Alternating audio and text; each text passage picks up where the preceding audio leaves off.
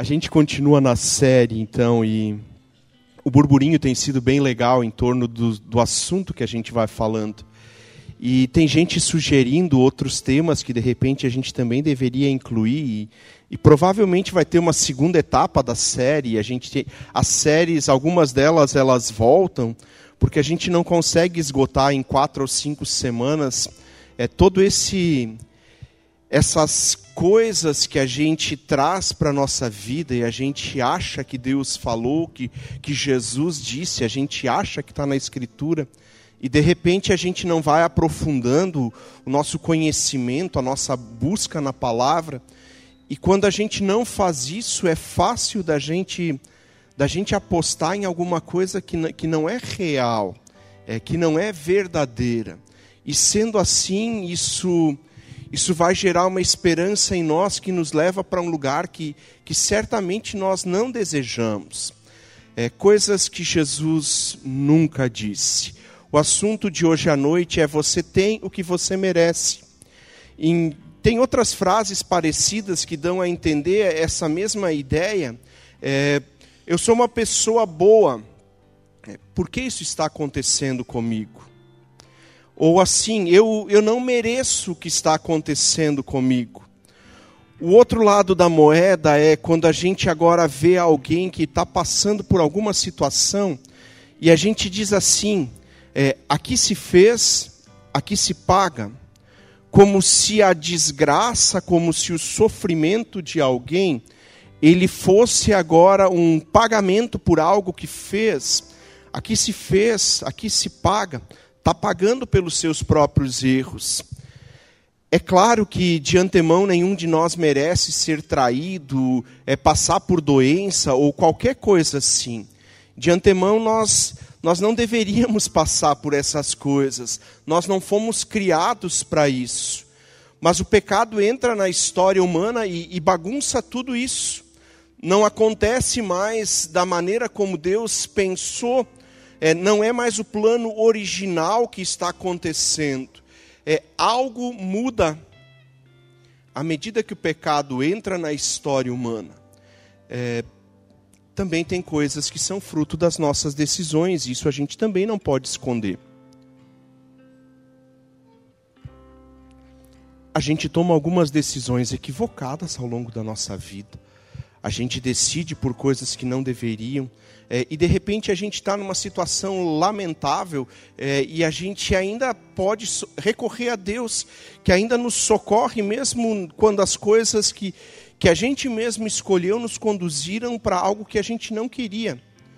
Deus ainda é tão gracioso e misericordioso e bondoso que ainda vem em resgate da gente. Basta que a gente peça. Você tem o que você merece. Essa frase, ela reflete o que nós chamamos de teologia da retribuição. Talvez a gente tivesse que falar de teoria da retribuição, porque a história de retribuição, ela não é uma teologia, não é o que Deus quer.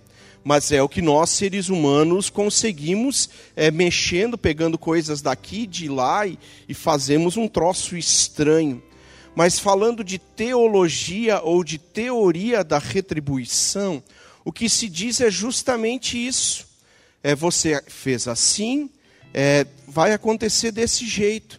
Numa relação de causa e consequência, como se tudo na nossa vida fosse matemático.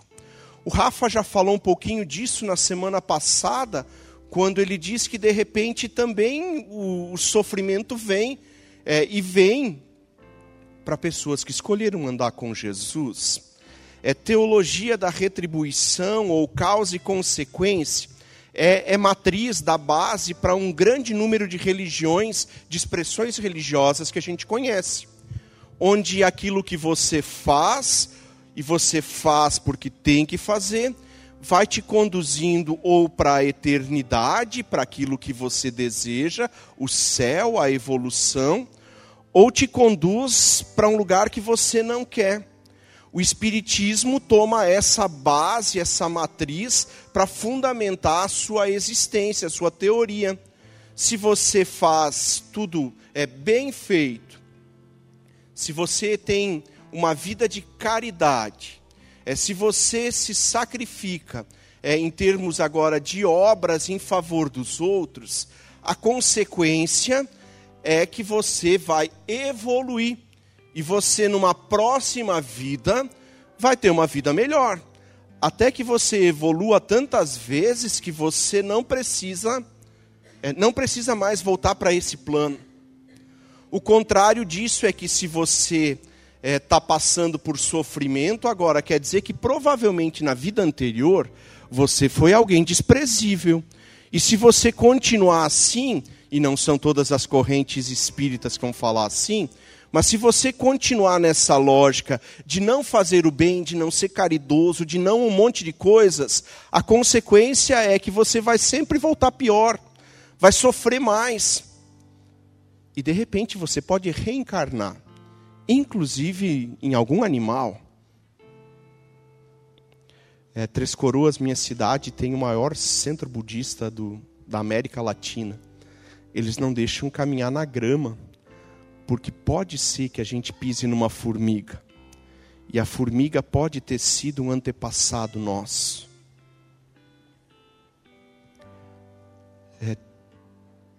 Teologia da retribuição, relação de causa e efeito, não combina com o Evangelho. Ainda que a gente tenha que dizer que no Antigo Testamento, a gente vai encontrar muitos textos onde isso acontece assim.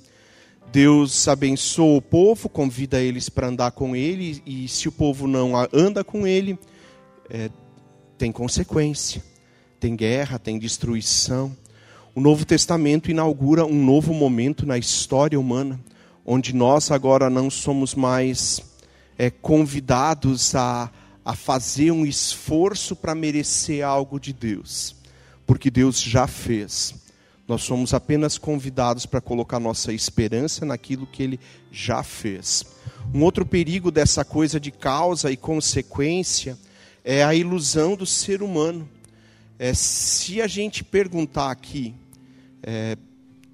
não vou perguntar isso, vou falar da pesquisa só. Eu acho que o Rafa citou essa pesquisa uns dias atrás também, mas foi uma pesquisa do final da década de 90, no Carandiru. Carandiru nem existe mais como sistema prisional, mas o sistema prisional do Carandiru era o maior do país, e alguém faz uma pesquisa entre os apenados que estão recolhidos ali. Gente que roubou, gente que matou mais do que um, e assim por diante. E a pergunta era simples. Você merece o céu? E mais de 80% das respostas dos apenados foi de que eles mereciam o céu. Se tem uma distorção aí, não tem? Causa e consequência gera no ser humano uma ilusão, porque nenhum de nós imagina que está fazendo a coisa errada, ou nenhum. Alguns pensam e fazem e sentem alegria em fazer aquilo que é ruim. Mas a grande maioria de nós vai ter uma imagem a respeito de si de a melhor pessoa da face da terra. E se nós somos a melhor face da terra, tudo que nós merecemos é o bom e o melhor. E de repente a gente começa a fazer conta a respeito das coisas. O cristianismo está baseado na graça, porque Deus age na história humana e dá bem mais do que nós merecemos. O apóstolo Paulo, em Romanos capítulo 6, versículo 23, vai dizer assim: o salário do pecado é a morte. Se nós quisermos pegar essa ideia de retribuição, o que nós merecemos de fato e de verdade é a morte. E agora a gente diz, bom, mas salário do pecado, eu não sou tão pecador. E a gente pode então, de novo, traz argumentos. Eu nunca matei, eu nunca roubei, eu não fiz um monte de coisas. E a gente imagina que pecador então é só aquele que é muito pior que a gente. A gente é bom. Todo mundo deveria olhar para nós e dizer que pessoa maravilhosa é o Daniel. Convençam a Graziella disso. A teologia luterana diz que o que define quem nós somos é a nossa essência. Vou tentar exemplificar isso. Quando a gente compra uma muda de árvore frutífera, a gente chega no lugar que está vendendo isso, floricultura ou outro lugar, e a gente diz, gostei muito daquela arvorezinha ali, daquele caulezinho meio esverdeado, aquelas folhas verdes bonitas, vou levar para casa e vou plantar, e vou ver o que dá disso. E aí, alguns anos depois, aquela árvore cresceu e vem a primeira fruta e a gente olha para aquilo e deu uma manga. E a gente, a partir disso, é uma mangueira. Não é assim, né? A gente vai comprar e já sabe que aquela árvore é uma mangueira, é uma bergamoteira, é uma macieira. A árvore já está dito o que ela é. E a teologia luterana fala a respeito do pecado e do pecador dessa maneira. Nós somos pecadores, nós não precisamos primeiro ter um pecado para depois alguém apontar o dedo para nós e dizer pecador. É porque nós somos pecadores que em algum, ou que em alguns, ou que em todos os momentos da nossa vida, o pecado vai aparecer. Todos nós somos pecadores. E o salário do pecado é a morte. Mas Deus age na história humana e muda tudo isso. Que bom que o versículo não termina ali, não tem um ponto final nele. Paulo continua dizendo, mas o presente, o dom gratuito de Deus, é vida eterna em Cristo Jesus nosso Senhor. Teologia da retribuição, causa e consequência, nos leva para um caminho do qual nós não vamos ter bênção, nós não vamos ter vitória, nós não vamos ter aquilo que nós queremos. O outro lado dessa moeda é que Deus agindo, Ele abre uma porta nova para cada um de nós, que não está baseado naquilo que nós merecemos, porque nós merecíamos morrer. Está baseado naquilo que Ele é e naquilo que Ele pode fazer.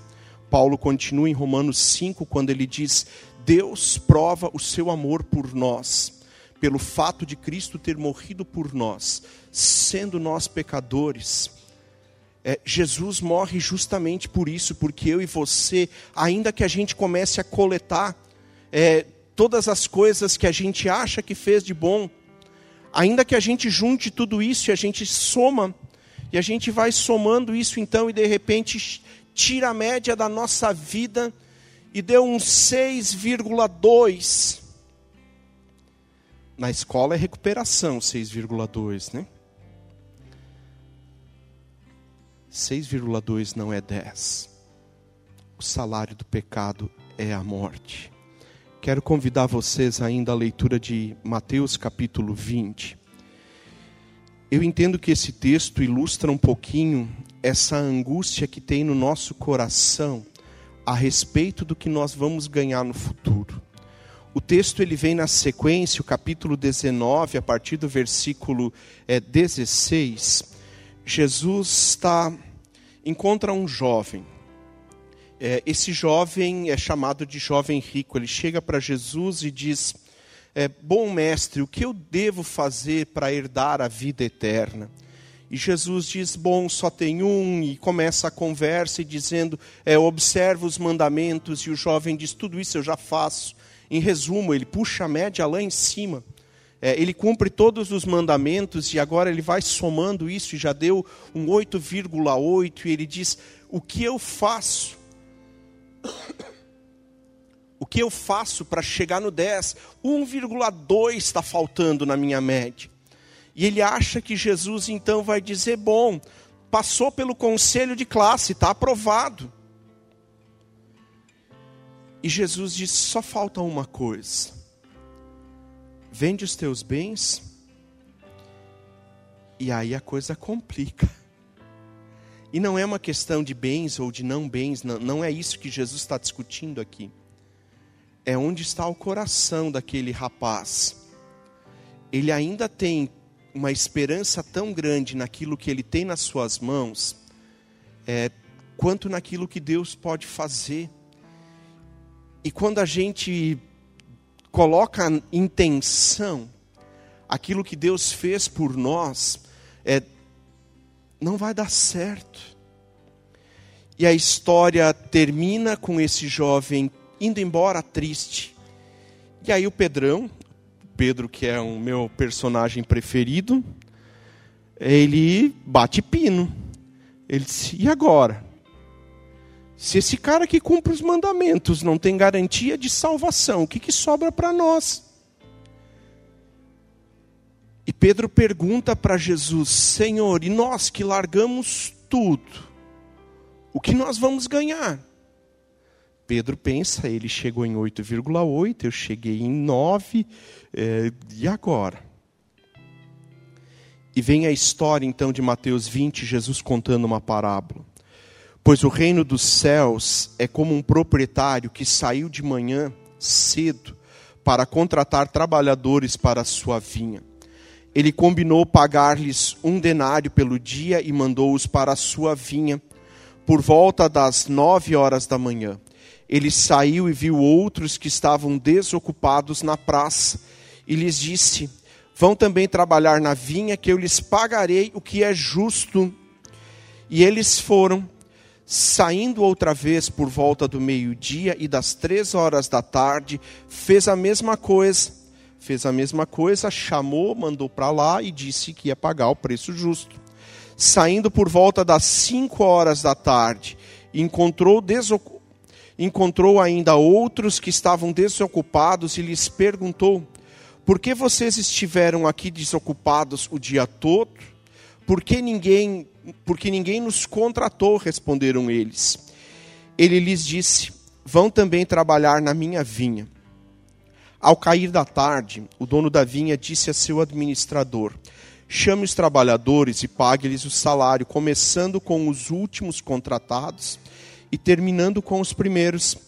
Vieram os trabalhadores contratados por volta das 5 horas da tarde, e cada um recebeu 1 denário. Quando vieram os que tinham sido contratados por primeiro, esperavam receber mais, mas cada um deles recebeu 1 denário. Quando receberam, começaram a se queixar com o proprietário da vinha, dizendo, estes homens contratados por último trabalharam apenas 1 hora, e o Senhor os igualou a nós, que suportamos o peso do trabalho e o calor do dia. Mas ele respondeu a um deles, amigo, não estou sendo justo com você? Você não concordou em trabalhar por 1 denário? Receba o que é seu e vá. Eu quero dar ao que foi contratado por último o mesmo que lhe dei.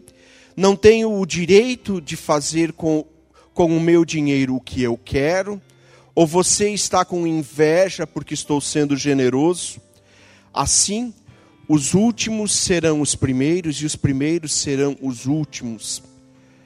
A história talvez não seja desconhecida, mas tem uma certa dificuldade para nós que temos na nossa cultura o trabalho. A gente não compreende isso muito bem, mas o fato é que com a parábola Jesus está ilustrando algo do reino dos céus. E pode ser que a gente interprete e nem chegue em tudo aquilo que Jesus quis ensinar com isso. Mas tem algumas coisas para mim que ficam muito claras nesse texto. Ele combinou uma coisa com aqueles que foram chamados.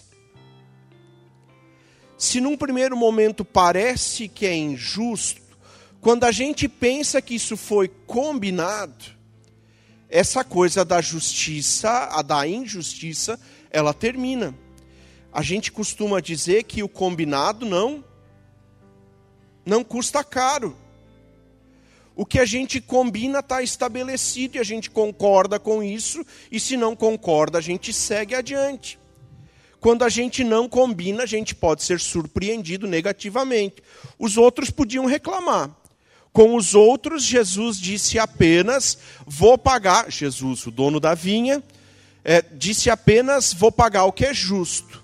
Essa história do combinado e do não combinado deixa a gente, às vezes, eu sempre peço orçamento. Poucas vezes na minha vida não pedi orçamento das coisas. No outro apartamento que a gente morava, caiu a pia da sacada. Desencaixou toda ela do granito, da churrasqueira. E eu liguei para uma pessoa e disse, vem aqui e arruma isso aqui. Não perguntei preço. E a pessoa veio, 15 minutos, olhou aquilo, passou uma cola, botou a pia de volta, botou 2 estaquinhas de pinos embaixo e foi embora. Eu disse, daqui a 1 hora eu volto. Ele voltou, tirou as estaquinhas de pinos de baixo e a pia ficou. E eu disse, beleza, trintão vai resolver a coisa, ele não trabalhou 1 hora aqui. Isso faz uns 4 ou 5 anos já. 150 pila. O que não é combinado custa caro. O dono da vinha combina um valor. E mais do que isso, ele diz que ele vai ser justo. Quando os primeiros trabalhadores começam... quando os primeiros trabalhadores percebem o que os outros estão recebendo... Eu imagino como eles ficaram felizes. A frustração veio quando eles não ganharam isso. Ele combinou. Segunda coisa. Por que alguém precisa de mais trabalhadores? Por quê? Chuta aí. Vou ajudar vocês. Para mim só tem uma razão. Os primeiros contratados não deram conta do serviço. Não deram conta do serviço, tem que buscar outros, tem que buscar mais. Eles não dão conta do negócio e eles acham que estão recebendo pouco. O dono da vinha tem que ir agregando outros porque eles não estão dando conta daquilo que era o trabalho deles. Talvez ele calculou mal, às vezes a gente é assim, quando a gente contrata alguém, a gente tem uma expectativa maior do que a pessoa pode fazer. Talvez tenha erro de quem contratou, mas ele teve que sair mais 4 vezes. Quer dizer que os que ele contratou não estavam dando conta. Depois disso começam as queixas e eu estou imaginando a fila. Tem a fila para o pagamento do dia e os primeiros então recebem 1 denário e agora o olho cresce. Está o Daniel lá na fila e começa a calcular. Eles chegaram por volta das 5, trabalharam até 15 para 6, 45 minutos. Se 45 minutos vale 1 denário, quanto valem as minhas 12 horas de trabalho? E eu digo, valem 12 horas. Não, valem 12 denários. Não, 12 não, valem 16. Não, calculei errado, vale só 12 mesmo. E eu estou lá, feliz, já planejando onde eu vou gastar aquele resto do dinheiro. E quando chega os segundos a receber, também recebem 1. E eu já começo a olhar meio atravessado, já começo a pensar se eu tenho salvo no meu celular o contato do sindicato, porque eu vou reclamar para o sindicato. E chega a minha vez, só sobram as queixas. O que essa parábola tem a ver com a história do mérito e da graça? O dono da vinha diz, eu não posso ser generoso. Se eu sou o Senhor, se eu sou o dono de tudo isso, eu não posso escolher fazer mais do que foi combinado? Pode ou não pode? Pode. Ele pode fazer diferente do que ele combinou, desde que não seja menos. E ele faz isso. O pagamento é igual para todos. O burburinho, ele começa, mas ele não é justo. E o dono da vinha diz, estou sendo injusto contigo, se eu estou te retribuindo aquilo que foi combinado. Não está. Ele não está sendo injusto. Justo é dar o que é devido, o que foi combinado. O salário do pecado é a morte. E se nós queremos arrogar para nós o direito de merecer alguma coisa, pode fazer as contas. Se nós quisermos apelar para o mérito que nós temos, essa conta vai pesar contra nós. Justo é dar o que é devido. O salário do pecado é a morte. Graça é dar mais do que nós merecemos, mais do que é merecido. Presente gratuito de Deus é salvação em Cristo Jesus. Não caia na armadilha do mérito. Jesus nunca disse você terá o que merece, nem para falar das bênçãos, nem para falar do sofrimento ou de qualquer outra coisa que a gente associa a castigo. E se Jesus tivesse dito alguma coisa a respeito do mérito, eu me preocuparia muito com isso, porque eu sei que eu não dou conta. Podemos fazer as contas que nós quisermos, podemos fazer do jeito que a gente quiser, com a fórmula que a gente preferir. Não vai dar suficiente. Ou nos apegamos à graça, que é presente de Deus, dado por nós, porque a graça anula o mérito. E eu finalizo lembrando de uma outra história, onde graça é dar mais do que é merecido. Lucas capítulo 23, conta a história da crucificação. E Jesus está crucificado com outros dois homens que foram condenados pelos seus crimes. Um deles está zombando de Jesus e o segundo diz: tem piedade, tem misericórdia de mim. E ele não diz mais do que isso. Ele pede para Jesus lembrar dele quando Jesus entrar na glória. E Jesus responde o que para aquele homem? Fiz as tuas contas rapidinho aqui e a tua conta não fechou. Jesus diz, ainda hoje estarás comigo no paraíso. Justo é dar aquilo que nós merecemos. Graça é Deus fazendo por nós muito mais do que nós merecemos. Jesus nunca disse nada a respeito disso, de que nós temos o que nós merecemos. Ele fez mais do que isso. Ele entregou a vida dele na cruz para pagar pelo teu e pelo meu pecado. E apenas nos convida, vem. Que resposta tu tem dado?